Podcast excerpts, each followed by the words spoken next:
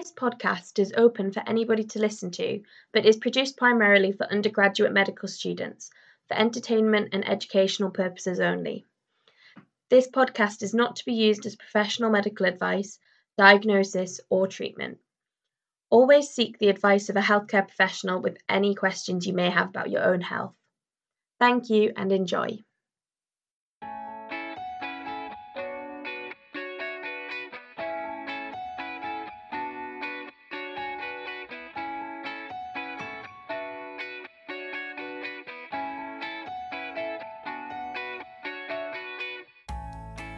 Hello and welcome back to Defining Schizophrenia. We're very happy to have you with us today as we have the wonderful opportunity to speak to our second guest of the series, who's also going to tell us a bit about her experience of working with schizophrenia. Would you like to introduce yourself? So, um, yes, I'm Mariana Dobrescu. I'm a psychiatrist working in the um, STEP team, which is early intervention for uh, first episode of psychosis. Uh, right. Yeah. Cool. Um, Fantastic. So just to begin with, um, what is your like understanding and like what you um, define psychosis as? I, I uh, have actually two uh, two perspectives here. So I suppose my my understanding and uh, uh the reason I've been uh, drawn to this uh, topic and I'm doing the job I'm doing it, it is more like a philosophical understanding of the psychosis. And from from my perspective, psychosis is a very unusual state of mind, mm. and it's a state of altered consciousness. And again, I, I look at consciousness as um, uh, that sense that we uh, all have, uh, that we, we are or we uh, possess uh, a self that navigates through reality.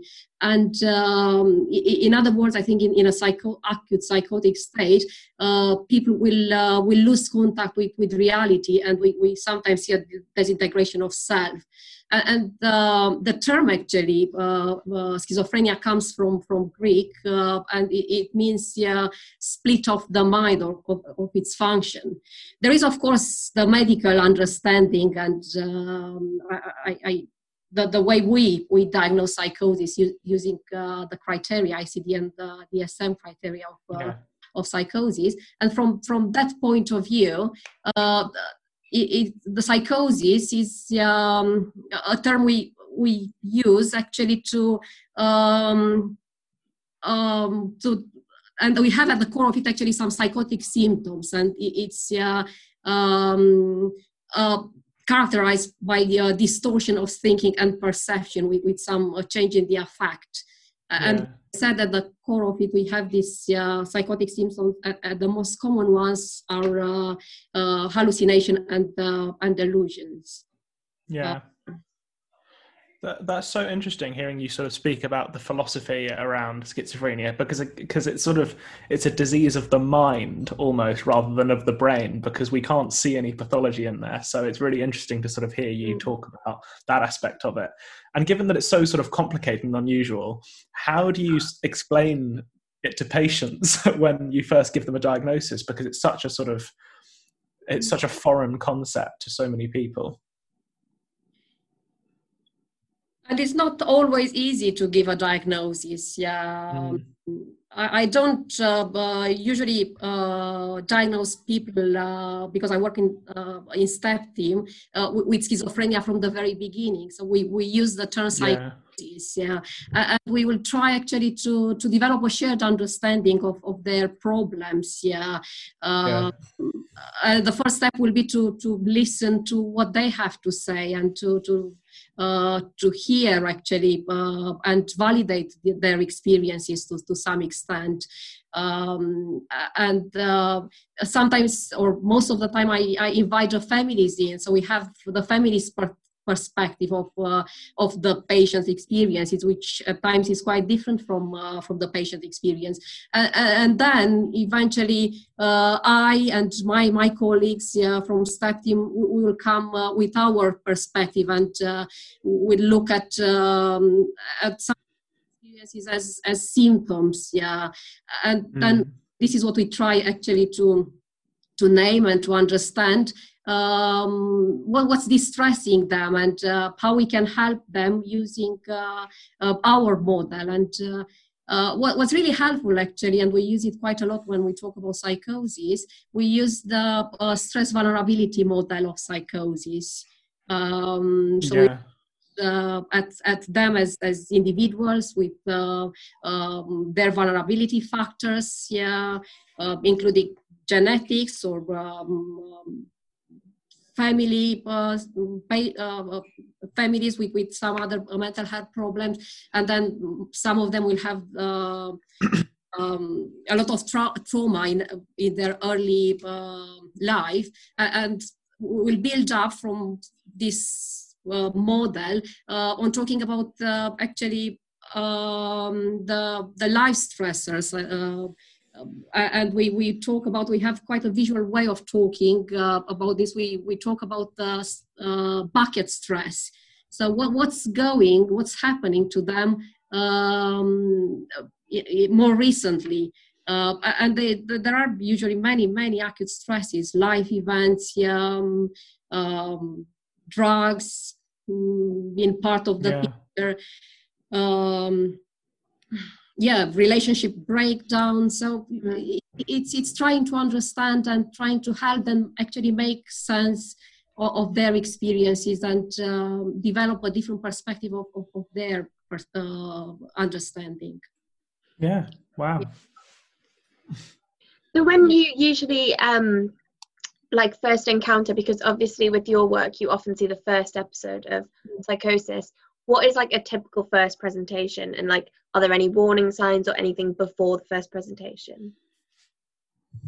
Uh, I, I, it's very difficult for me to talk about the typical uh, uh, first mm. yeah. because I uh, I see as many first presentation as patients yeah. Yeah. Uh, at least from um, uh, a narrative way. Uh, because of course if we look at the form of the psychosis then we can talk I suppose, about the typical presentation where we have these uh, uh, positive symptoms. We talked about uh, hallucination or uh, delusions. We, we sometimes have um, uh, what we call uh, thought disorder or a very odd and eccentric behavior or yeah. usual behavior. and um, many patients with with uh, new or first episodes they uh, they will have uh, what we call delusional mood. Uh, something is not quite right. Something will happen, and, and they know something. They, they are very uh, uh, fixated on, on what's going to happen. or delusional memories as well. It's quite, yeah, it's it's one of the first symptoms. They do remember things from the past, but they don't seem to to conform with which the reality presented by by families.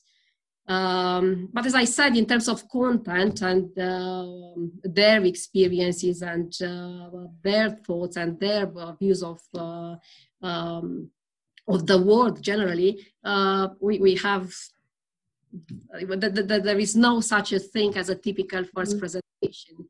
Yeah. from, from my perspective, at least. Uh, and in terms of uh, warning signs, um, I think that, that is a really good question. Uh, we, in literature, uh, we learn about the prodromal phase. So before we have a blown episode of psychosis, yeah, um, some patients will uh, will have uh, decline in um, the functioning level, educational level. they they will have some some eccentric ideas, yeah, which are not necessarily uh, culturally inappropriate, but they are slightly different and they start speaking a bit uh, uh, differently. But it's not something that actually they observe. It it's usually comes mm. from the family, from the mm. teachers, or from uh, people, friends, people who are very close to, to our patients. Um, and it's not until actually they have the, the psychotic episode we uh, we we can look back and try and understand the warning signs and it, this is part of our work actually to to develop um, a relapse signature we call so to, to look at what happened before they became unwell and Mhm. this by these experiences and sometimes yeah and again this is um, um, uh, very unique for uh, or unique for, for for our patients yeah.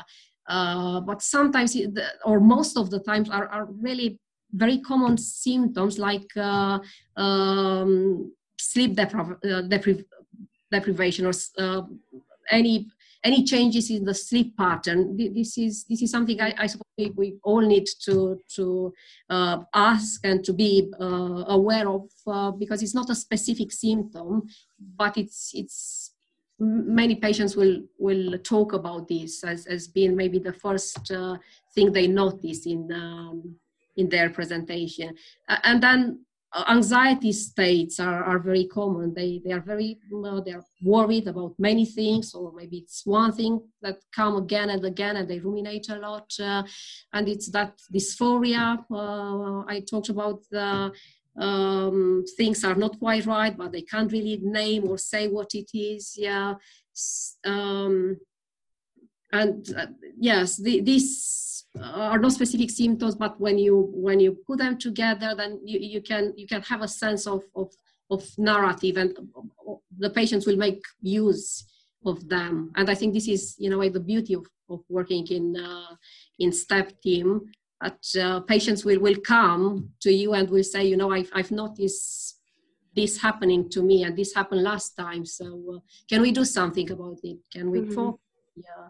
Um, yeah can what can we do to to prevent a relapse hmm Yeah, it's it's nice that you get to sort of enable patients to take a bit of control as well. Like they they come in with their own problems and they sort of want to solve them together.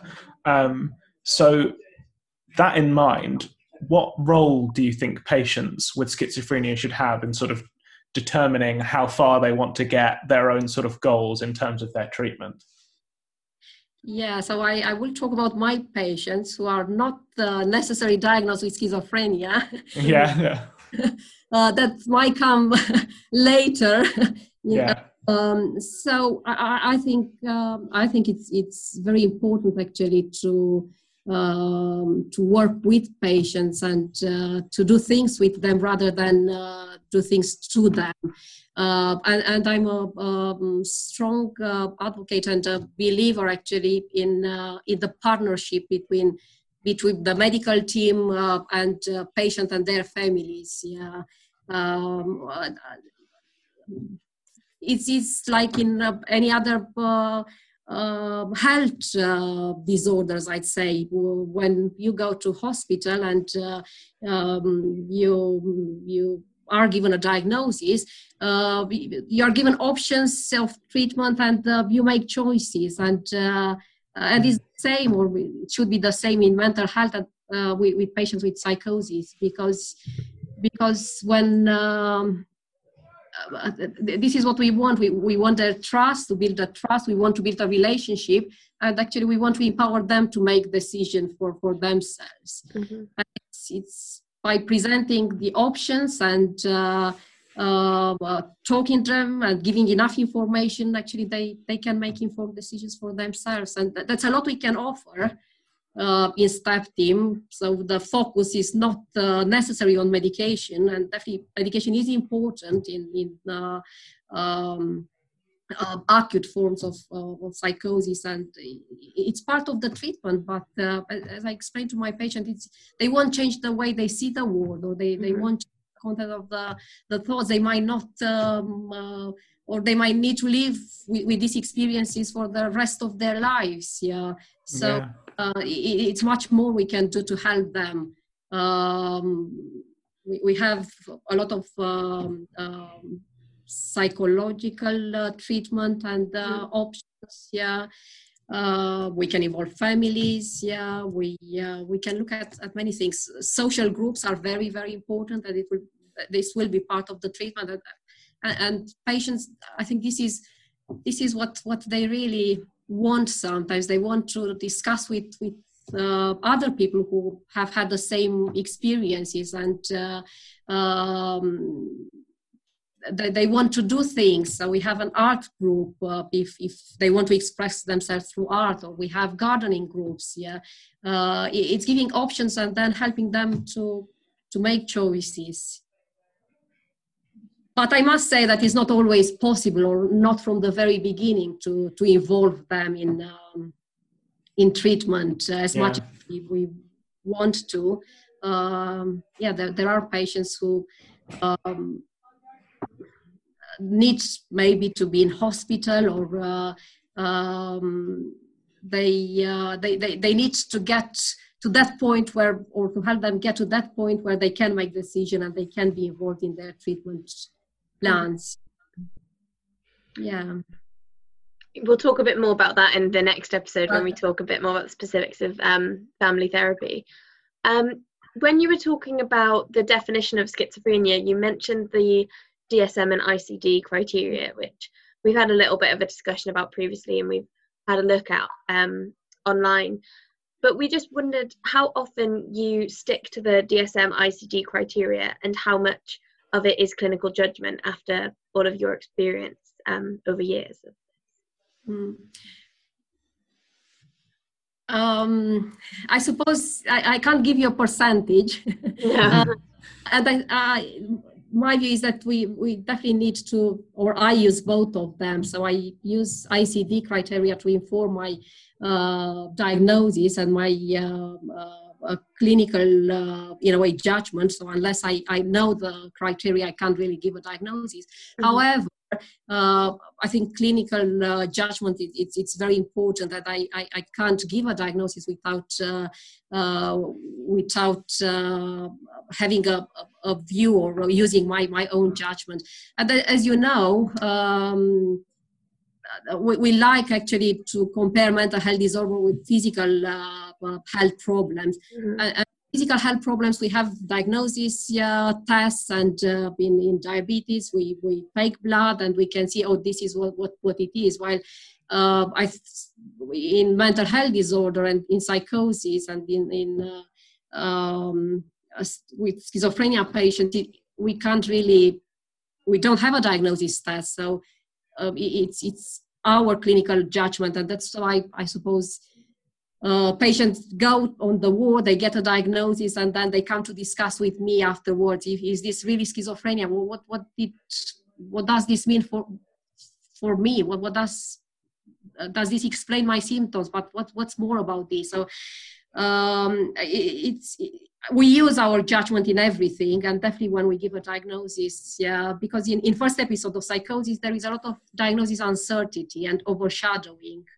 Um, and I can give you some some examples. Yeah, we, we have many yeah people with with different personality disorders. Yeah, mm-hmm. um, paranoid personality disorder schizotypal. Uh, um, we have borderline personality disorder. If there is um, an acute stress or a change in their uh, life, uh, uh, many of them actually will uh, will go over the edge and will, will develop psychotic symptoms. Yeah, but this doesn't mean that they have schizophrenia. Mm-hmm.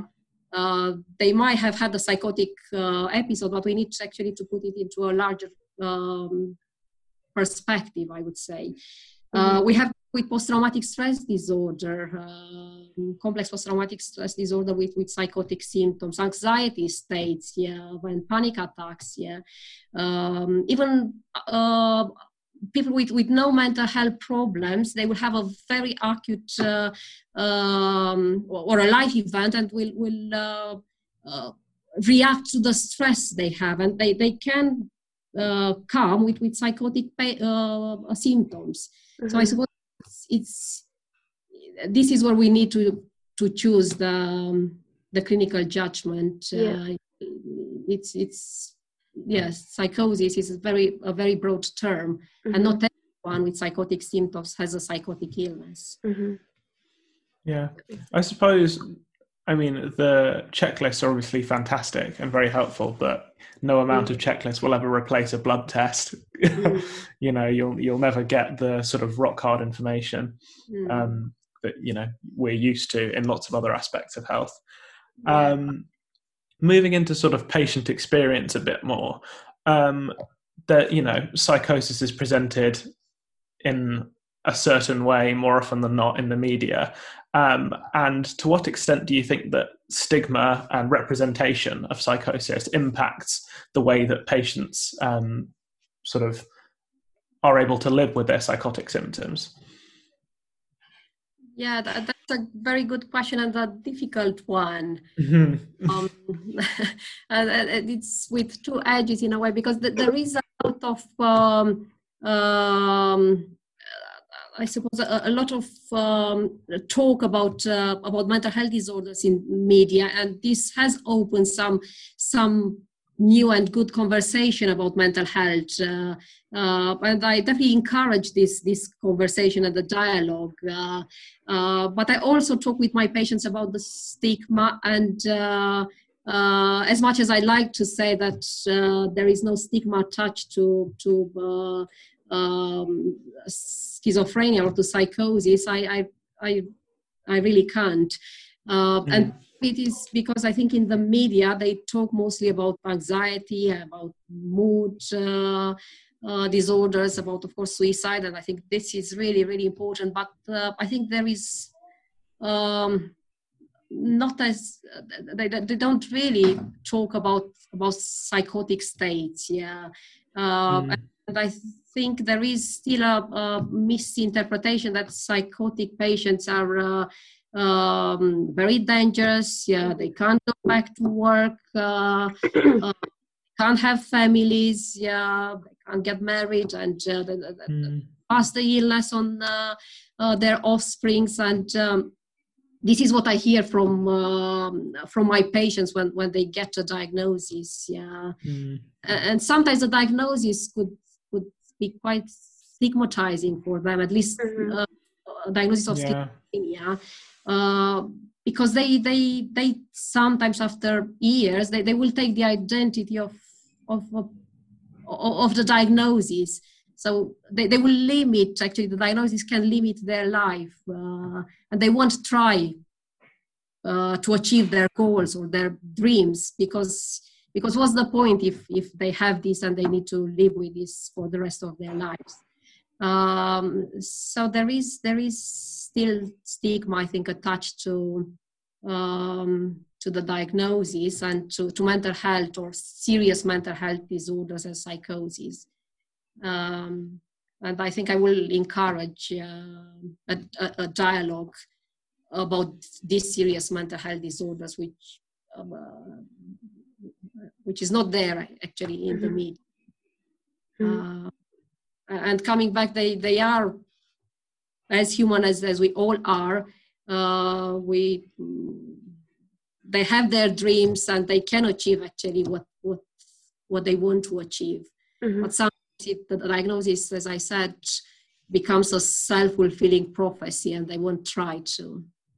Mm. Yeah, it's not always the most helpful thing to be to be taken in. Um, mm. And just, I was wondering, obviously, you've worked with patients with psychosis for quite a long time, and so you'll be the ideal person to ask. But um, what are like the main challenges that um, clinicians might face when dealing with patients with schizophrenia and psychosis, and how do you personally like deal with these and cope with these? I touch, I think, on one of, of the challenges, yeah, mm. A bit earlier, uh, when uh, when we discuss about um, empowering patient to take decision and uh, um, and as I said, it's not always actually possible, and, and, this is what I find challenging. That as much as you uh, sometimes try and you work very hard or, uh, on um, uh, involving the patient in all the, the decision making is not always possible because we need to listen to to the family and uh, their worries yeah and then we need of course to to uh, assess the, the risk and the, the risk they pose to themselves and to, to others. We need to uh, look at the support or lack of support they have in the community uh, and sometimes we need to to take actions and to make decisions against their wishes yeah uh, and i'm talking about maybe admitting them to hospital um, to assess and treat them when um, uh, I know they don't want uh, or they stop the um, uh, medication uh, and they, they, they are so against restarting because of, of side effects of antipsychotic medication. Uh, and it, that's difficult. It's difficult uh, uh, when you don't have a relationship at this first episode. Then, um, then I suppose it's, it's, sometimes it's easier to make a decision and then um, uh, repair the relationship afterwards. Yeah, mm-hmm. they, mm. insight into their mental health problems. Uh, but when you you have worked uh, with the patient for a number of years, we see we see patients in step team for uh, for three years, and sometimes yeah, they have a relapse yeah, at the end actually of, of, of those three years or mm. after mm. Yeah, after a quite long period, uh, and and that's difficult when when yes you you you, you need to impose in a way your view and uh, um, yes, your understanding on um, on them. But as I said, that there is a beauty actually in uh, uh, repairing this relationship and in, in uh, learning something from from a relapse and uh, um, yeah the, the, journey will will actually will um, go and we, we can still work together even if uh, if i for example i i was part of the mental health act assessment and uh, um, our recommendation uh, was to, to admit patients uh, uh, under a section of mental health. Mm. This is one, I think, and possibly the the most uh, most difficult challenge I, I have um, because yeah the, the, the patients they, they do have relapses and they need to, to come from time to time to hospital um, another thing will be I, I, think meeting the the family's expectation this is mm-hmm. this is it's not always easy because yeah yeah they they, they sometimes want their loved ones actually to have a medication and or uh, be back to normal uh, they mm-hmm. don't willing to look at uh, the family context and uh, uh, something we we know impacts on on the patient is this high express emotions yeah when this is in a relationship with the family um so yeah, yeah meeting family's expectation i think this is this is this is yeah quite challenging at mm. times. Um, um, another thing uh, with, some of the patients uh, is is engagement. Um, sometimes because of the stigma because they don't think they have a mental health problem uh, um, they don't they don't want to work with us. And um, again despite our hard work to to work and to support them in the community sometimes we, we support people with uh, with houses or uh, with going back to their jobs but they, they just don't want any help and uh, that that's difficult um, if, if they refuse our help. So, yeah. Yeah, it certainly feels like there's a lot more sort of ethical quandaries involved in psychiatry and in sort of psychosis in particular than mm. uh, almost any other medical specialty. So it's mm. really fascinating to hear that those are sort of mm-hmm. almost the main problems that you face, um, mm. which you wouldn't certainly wouldn't expect if you were dealing with someone with a broken arm or something. Thank you very much for joining us on this episode of Defining Schizophrenia. We apologise for the drop in sound quality for this episode and the next. We have had to record directly through Zoom instead of using our usual setup. Special thanks to Ariadna, who was a pleasure to interview, and to you for sticking with us through five episodes. We look forward to speaking to you in episode 6, the grand finale. Bye for now.